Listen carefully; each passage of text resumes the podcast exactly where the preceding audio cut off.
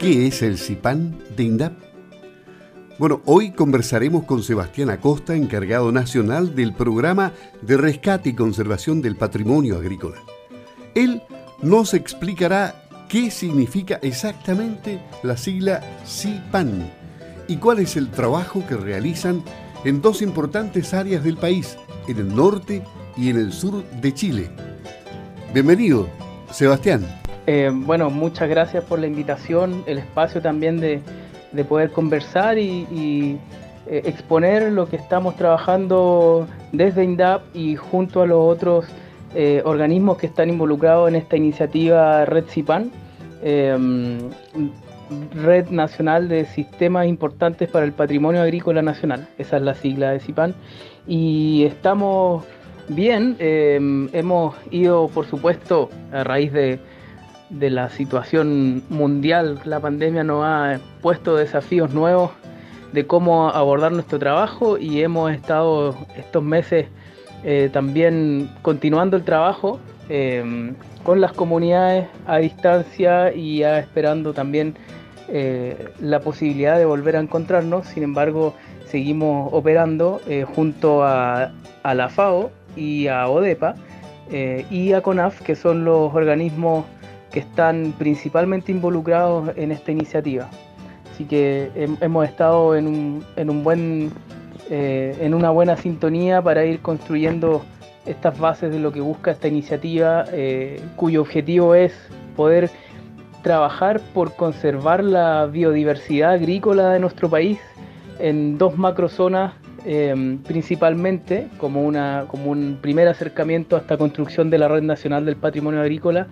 En el norte, en la macrozona altoandina que llamamos nosotros, que comprende las regiones de Arica, Parinacota, Tarapacá y Antofagasta, que va desde la comuna de General Lagos, Vizviri, ustedes saben, el punto más al norte de nuestro país, y en el norte también llegamos hasta San Pedro de Atacama, pasando por 8 comunas en ese sector, en la macrozona norte, principalmente en la cordillera y la precordillera. Pasamos por General Lagos, Putre, Guara, Camiña, Colchane, en Tarapacá, Pica, Calama, el sector de Alto Loa y San Pedro de Atacama.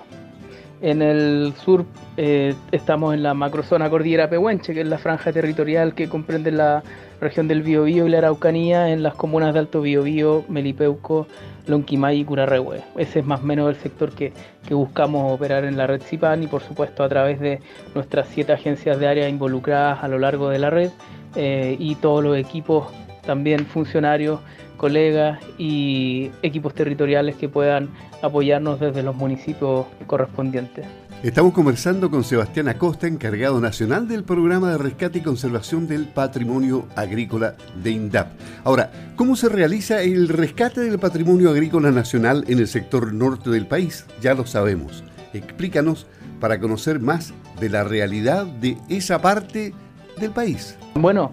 en la macrozona norte nosotros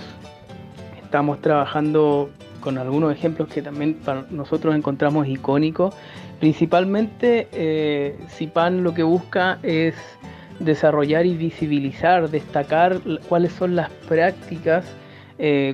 cuáles son las formas de trabajar y de mirar la producción silvoagropecuaria desde las comunidades tradicionales, porque entendemos que la conservación de la biodiversidad agrícola o la agrobiodiversidad en los sistemas tradicionales de producción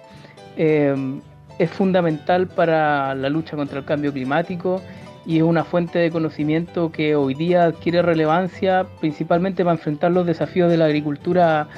moderna. Entonces, en ese punto de vista, los sistemas que trabaja la red SIPAN se asocia a la agricultura en terrazas y eras de cultivo que se dan en la zona de quebradas próxima a cursos de agua en la precordillera del norte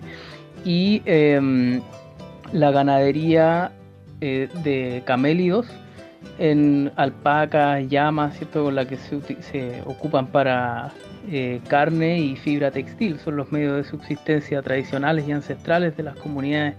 del norte aymara principalmente, en la zona altiplánica de la macrozona norte. Ahí podemos encontrar diversos ejemplos. Principalmente el trabajo que ha hecho SIPAN es poder identificar cuáles son y dónde están y quiénes son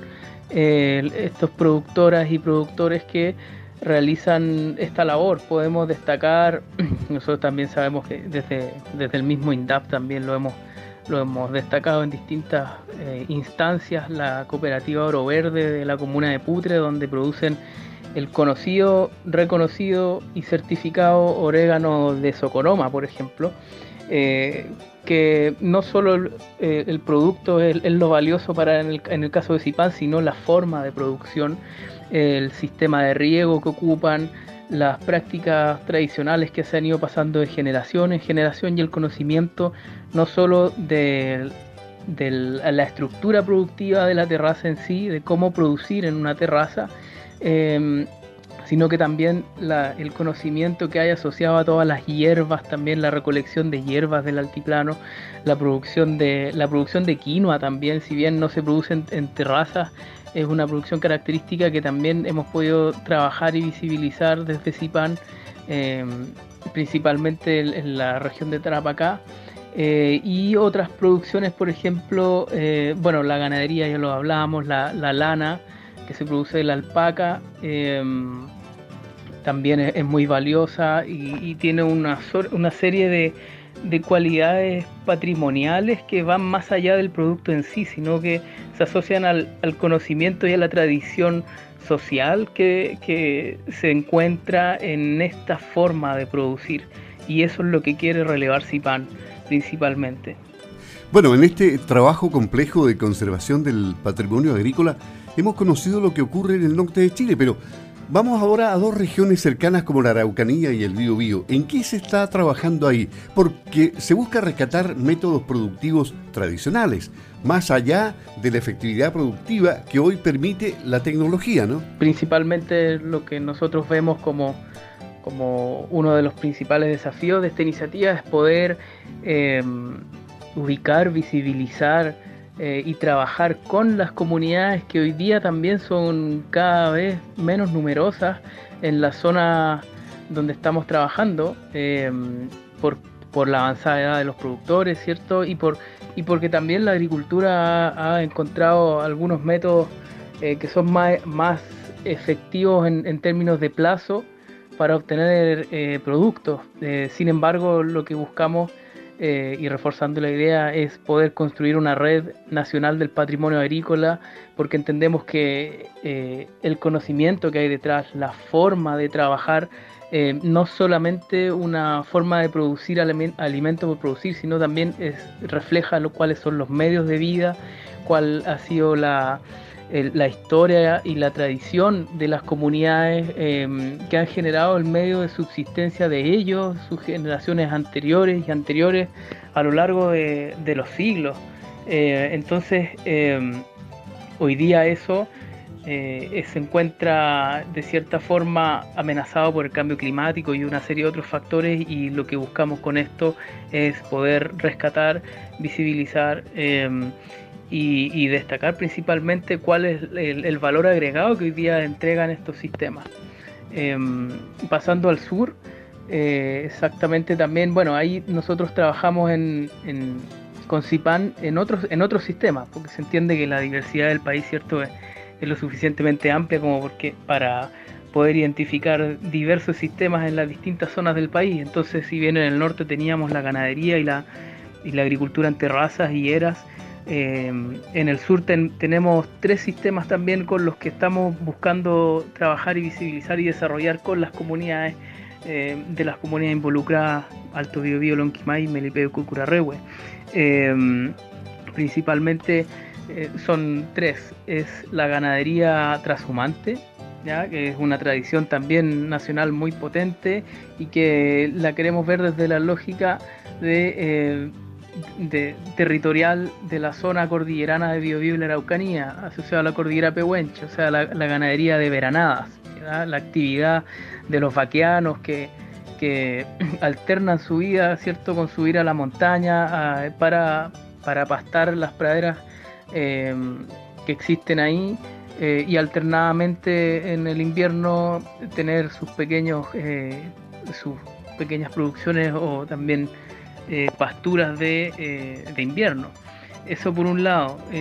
Tenemos también estamos trabajando con los huertos familiares, entendidos como el espacio de diversidad de producción frutícola, hortícola, asociado a la huerta mapuche o a la huerta no mapuche también, pero el espacio donde se encuentra la alimentación del hogar, visto desde esa lógica del sistema que tú mencionabas.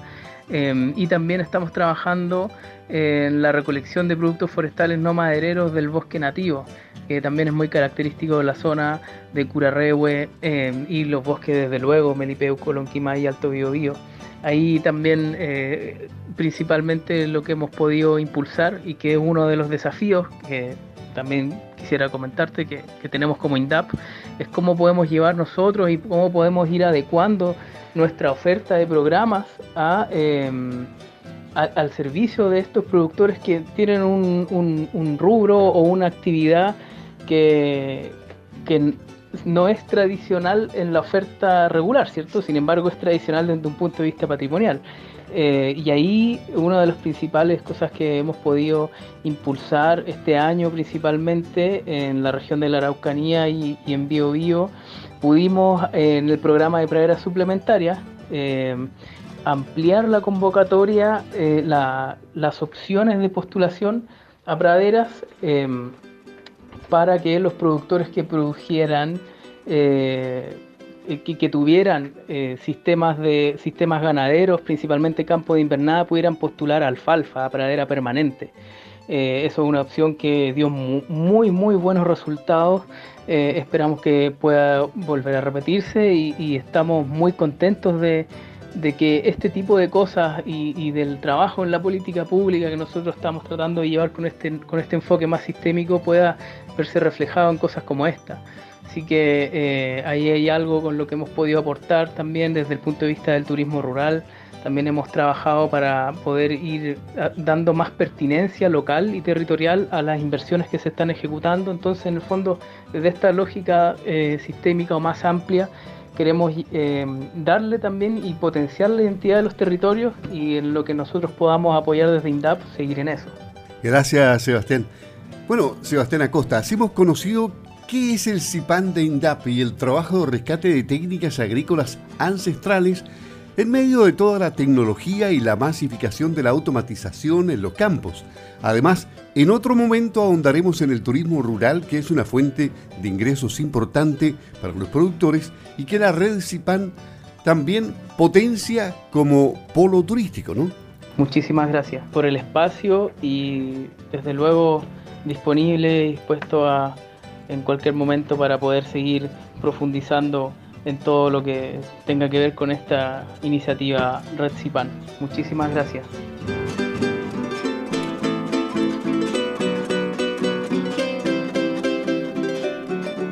Bueno, una interesante conversación con Sebastián Acosta, encargado nacional del Programa de Rescate y Conservación del Patrimonio Agrícola de INDAP. Eso es el SIPAN.